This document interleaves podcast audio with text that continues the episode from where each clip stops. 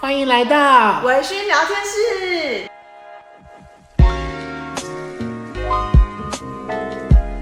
微醺聊天室今年迈入第二个年头了，耶虽然好像只不过才一个多月而已，嗯，但是至少我们到了。二零二一年还坚持有推出集数，我们没有让他腰斩，这就是第二个年头啦。啊、OK，好，就是今年呃，因为迈入了就是二零二一年嘛，嗯，所以呃，我们今年推出的第一集的主题就是呢，聊聊新年新希望，聊聊新年新希望。嗯，我自己，我觉我觉得我。接下来这一年有蛮多自己想要做到的事情的。嗯，我觉得在一年的支出，就是先把计划明确列出来，这都还蛮重要的。不然我常跟学生讲，就是桥到船头真的不会。船到桥头吧。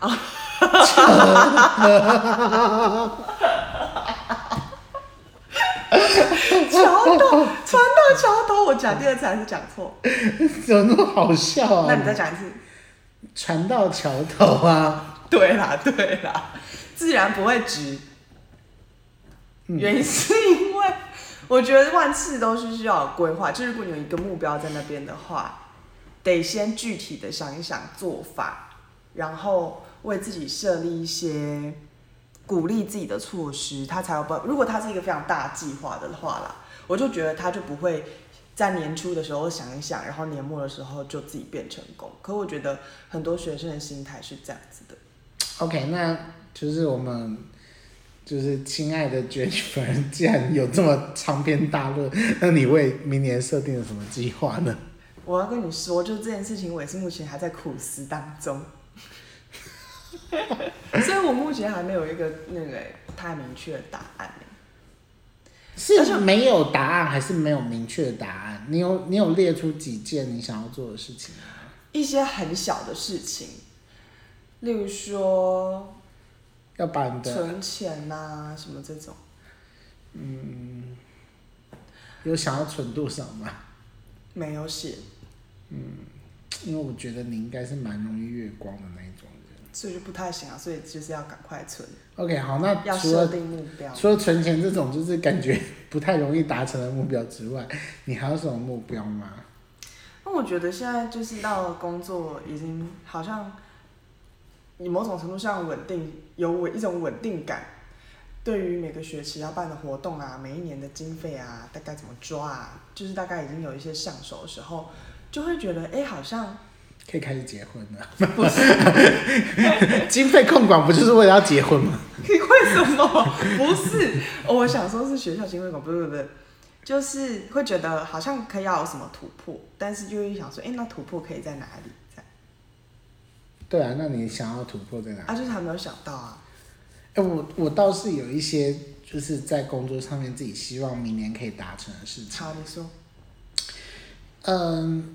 我以前在还是呃还算还没正式出道之前，因为我们心理师都有呃你要先去实习，你才可以考证照的的这个规定。那我那个时候之前其实自己在实习的过程当中，有遇到呃非常包容我，然后也很指导我，很嗯就很认真带我的的督导。那也有遇过一些，就是其实我跟他工作起来压力蛮大，然后甚至之前有一阵子就经验不是非常好的督导经验。那我自己有的时候，因为现在出道也算已经五六年了嘛，那我自己有时候也会在想啊，诶，如果有一天换我当督导，因为其实我觉得，我觉得。如果有机会可以把自己的一些工作上面的经验跟想法传承下去的话，嗯，去拿这些经验来培训我们这个领域的新人的话，我觉得是一件很棒的事情。嗯，所以我一直在想说，哎、欸，如果我当督导的话，你们要当督导了吗？我现在其实已经当就是行政督导、呃、兼职实习生的督导，哦、但是你如果要当。全职实习生的督导的话，你要先经过认证。对啊，那你要去，就是你要去做督导认证。对，所以我的想法就是，因为我真的这一段时间其实蛮常在想说，如果有一天我自己当督导的话，我会怎么去跟别人工作这样子。嗯、所以，嗯，我今年的目标就是希望可以去报那个就是学校督导的课的那个学分的课程，嗯、也是要花一笔钱。对，要花一笔钱，而且其实我觉得花钱还是容易达成的事情。嗯呃，就当中你还要做很多作业啊，然后督导的那个，你还要去找人让你督导，你要去有实报告，对，就是实物的时数，你才可以达成这个需求。对啊，这是其中一个我在工作上面想要完成的事情啊。第二个部分是，嗯，其实我最近一直很想要多做一些不一样的东西，去推广心理学，就是比如说像，算其实现在好像会阅读。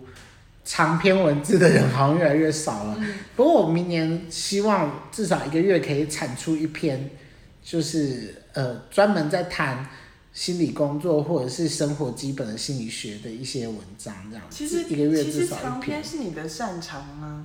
就这但写故事的能力是好的。我写故事的能力是好的，但是我写的都是鬼故事啊，例如说，例如说以前自己谈恋爱有多疯之类的。但是不是我的意思是说，但你就是已经长好这个能力，所以你要选什么题材发挥，就是都是很 OK 的啊。我觉得，我觉得写那种稍微有一点专业的东西，如果篇幅又稍微有点长的话，想要让让想要怎么样让人家愿意继续看下去，也是一个艺术啦。嗯，所以我我觉得，Anyway，这就是你明年也想要做的。对，这是我明年想要试试看的事情。嗯，对。那许愿三还有许愿三吗？许愿三的话，当然就是，嗯，其实我我今年在年底的时候完成了一件我觉得还蛮不容易的事情，嗯，就是我今年到了年底的时候，因为我接了蛮多稍微比较棘手一点的 case，例如说像呃有重度忧郁症跟躁郁症，甚至有一些自杀意念的的学生这样子，嗯，结果。嗯，我觉得我在年底的时候，有一些学生他会真的很明确的跟我说，哎，他觉得自己状况变好了，嗯，而他自己或者是一些就是自杀的想法可能稍微有一些改改观，他愿意再试试看。嗯，我觉得好不好好不可思议跟好不容易哦，就是其实我到年底现在是处于一个很疲惫的状态，嗯，但是因为在年底又又接收到这些回馈，所以让我会更想要。就在明年的时候，可以再多做一些，例如说跟自杀防治或者是精神疾患相关的进修。嗯、我觉得，我觉得它会是我很重要的一部分工作计划之之之的的条的内容这样子。嗯、你这么说也也让我联想到关于我自己的明年可以再做的事情，是因为其实在。嗯，各大学智商中心还有学校特教生的人数有增加，不知道你们学校是不是也是这样？然后这样的状况，其实特教生也还是会有很多心理上的压力跟情绪，是很需要超多的，好不好？非常需要转介过来。我们也不是说转介，因为其实都是我们同一个单位啦，只是说就会需要从特教资源教师那边转过来，我们心理师这边做晤谈。但是因为他们的认知能力跟表达有时候又不见得那么好，所以还是要看他的账别来来看有没有什么影响这样。对，但是他们又很需要做一些情绪上的抒发之类的，所以嗯，我们中心也最近有在鼓励大家，就有机会的话可以去做一些沙友或者是表达性艺术美彩的进修，然后再运用在工作上这样。就只有这个？哈，没有，我想到这个啊。所以也是因为我刚刚讲，所以你才想起来的吗？对，但其实我今天跟昨天就已经有在查这件事情，而且我还有去问我们学妹，刚好在那个呃什么游疗协会当总干事，所以我就问她说：“哎、欸，明年课程什么？” 但目前是还没有规划啦，所以确实是哦，原来我已经有在做这件事情，但是我我没有刚刚没有一时联想到。好，那现在正在听的朋友，我们就给突然冒出这个想法的 Jennifer 一点掌声吧。毕、嗯、竟，毕竟，毕竟这两天，毕竟这两天才新生出来的计划嘛。我是已经酝酿一阵子了啦。嗯。然后你刚刚讲那个，就是精神疾病的个案啊，因诶，因为以前你在医院实习过，对不对？对。我没有，我就是一路以来就是在学校，对，然后在。直至现其实，在完全中学就是有国小、国中、高中这样，但其实你说真的要遇到精神疾患什么的，就是也不是太容易。所以，嗯，刚好这个学期就遇到了厌食。我觉得这大专校院非常容易遇到哎。对，但是呢，我以前会觉得对这一类的学生，就是还是会有一点不太有信心，自己是能够帮助他们。然后，但是。最近也是跟你有一样的感受，跟获得一样的肯定的回馈，然后就会觉得，嗯，好像我可以这样，所以我觉得是一种，嗯，给自己越越肯定。我觉得你在学人精啊。哦，阿刚就没有什么想法，听到你讲的时候就越想越多。OK，那你自己在。计划未来的，嗯、呃，算工作规划的时候，你会用什么样的方式去去安排啊？我觉得就是具体，然后把它拆解成小目标。怎么说？这可以再多解释一下吗？具体就是要数字化，就是要达成什么数字，然后在什么时间点前。这个会比较是成功的第一步，这样。然后你的第二步呢？第二步就是，嗯、呃，在就是再把拆解成小目标，就是年度计划，再把它拆成季季度计划，然后再周这样，就看有没有就是各个就是把时间点可以做的事情，就把一条一条虚线慢慢连起来，连长一点，连长一点。对，你的虚线理论是吗？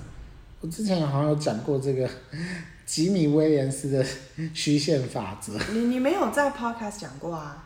我没有讲过，就是我之前在演讲的时候曾经跟别人讲。啊，那你跟大家分享一下。就我之前曾经自己跟大家分享一些就是目标设定的的内容是，其实我非常喜欢有一个东西叫做甘特图。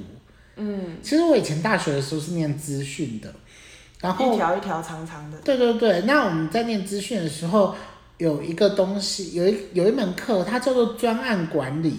对啊，这不就是企业什么什么对对对最常用的？对，因为其实你等于说专案管理的意思，就是要你把每一个工作，你大概都排你需要的期程嘛，然后呃把它拆解成一些比较细的项目。那你这个项目大概要花多少时间去完成？你要在那个图上面非常具体的展现出来。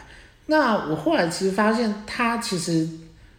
它其实对我的影响完全超过资讯领域，或者是就是呃在做工作规划的的这个领域范围里面，是因为有的时候在生活当中，你还是会有一些大大小小呃，例如说长期的规划之类的。那这些长期的规划，例如说啊，就是我可能三年之后要出国，可是那我根本不知道。我没有很明确的去查清楚，说，哎，在出国之前我要先准备什么东西，例如说我要去考什么检定，我要去办什么样相关的证件，我要准备什么什么样的东西。这如果你还没有准备好这些东西的话，其实你光凭着一句说我三年之后要出国，你是不太可能做到任何事情的。就是桥到船头，桥到船到桥头，船到桥头不会自然直的意思。对，所以其实。我觉得甘特图它的概念，不管是运用在工作上面还是生活上面，对我来说，它的意义都是你要先很明确的知道自己的呃目标，它包含怎么样的元素，然后你大概需要多少时间去完成各种元素。那而且其实我觉得用这种方式，就是你稍微把你的目标拆成小块小块，然后你很了解每个步骤该做什么的时候，第。第一个是我觉得你很容易去对你的计划做一些修改，然后第二个是，嗯，我觉得你给自己的弹性空间也会变大，因为你这边可能多花一点时间嘛。那我们接下来可以看看说，哎，另外一项需要的时间会不会其实可以缩短一点？那我们怎么样再去做一些时间上面的重新安排，这样子？嗯，我很认同你讲的，为这个计划允许它有一些弹性调整空间的这部分，因为这件事情就让我想到。就是我们在高中的时候，不是常常那个考试啊，模拟考就一个一个接着来嘛，然后大考也每天都在倒数，那个压力非常大状况下，又有好几册的书要念。这时候我那时候最就是很常做一个错误的读书规划，就是我就把整个月或者是整个礼拜，就是整本书就把它都塞进整个月里面。那很容易有一个状况，就是哎，可能第一天、第二天，然后发现哎。诶读不完应该要读的内容，然后第三天、第四天就又拖更距离原本的规划又更长、更远，然后五到六天之后，一个礼拜之后就放完全放弃一个礼拜前做的那个规划，然后就会开始指责自己怎么没有读完，没有按照进度，不够有毅力，不够有毅力，然后又已经没有多少时间了，还这样子拖延，然后到最后就古言刷刷皮，到最后就变成乱念，很容易变这样。其实我印象中有一句。有一句话说什么“再而三，三而衰，四而竭”嘛，嗯、就是他意思就是说，哦，如果我们一直都在失败、失败、失败的话，我们那个对于呃完成我们的梦想的那个热忱跟信心都会越来越下降。嗯、其实我觉得刚刚 Jennifer 讲的这个这个故事也是差不多的内容啊。是啊，而且所以像新年新希望，就跟我们在鼓励个案改变的历程。也还蛮像的。我们在鼓励学生改变的时候，我们都要在从中帮他有机会建立一些成功经验。对啊。那在对于自己的计划的时候，我觉得有时候适时帮自己设立一些康长，然后给自己一些鼓励也是重要的。给自己一些成功经验，然后要把那些成功经验打光胶水放大。其实我还想到一件事情是，我觉得像有很多人在规划目标的时候，都规划那一种。很政治正确的目标，嗯，例如说像，就是，哦，你说孝顺父母吗？对。所以接下来我就要再点到一个，一定要讲，就是你设定的目标一定要对你自己诚实，就是那个是社会期待，还是那是你真的想做的事？那你要怎么跟大家讲？我来跟大家举一个例子好了，不是说不要孝顺父母哦，就是我觉得是你可以依照，就是每个人可以依照自己的能力跟自己真心觉得可以完成的部分来做嘛。嗯，对啊，那我来跟大家分享 一个那个故事。我一个朋友啊，就是他，因为他在设定目标的时候，就是也比较人云亦云，所以呢。他就想说，哎，那大家都觉得要赚钱，然后就是要养，呃，要回馈给照顾自己的人。那他从小照顾他的人就是阿嬷，所以他就觉得他要赚钱就是要养阿嬷，就是要回馈阿嬷这样。可是呢，迟迟他就一直觉得，就是这件事情其实他没有给他真实的动力，就是 这个目标他每天看着，他并没有。那种早上起来，他觉得燃起他的斗志，然后要来非常努力做这件事情，这样。但不是说他不爱阿嬷，而是因为到最后去抽丝剥茧、仔细思考之后，发现其实阿嬷根本不需要他养。原因是因为他有一个有钱的大舅开公司，然后每个月都会给阿嬷很多钱，所以即使他不在，他没有很努力。阿妈也不会饿死啊，阿妈也不会怎么样。对，阿妈也不会怎么样，所以他大可真的可以不必这么努力呀、啊。所以对他来说，这就是不是一个最适合他的目标设定嘛？对对，所以要跟大家讲，就是 为什么要面对自己的目标要诚实。我的意思是这个样子，但是阿妈跟爸妈还是要孝顺的。然后我觉得，哎、欸，但是我到最后还是要讲啊，就是搞不好，就是每个人看自己觉得重要的事情是什么嘛。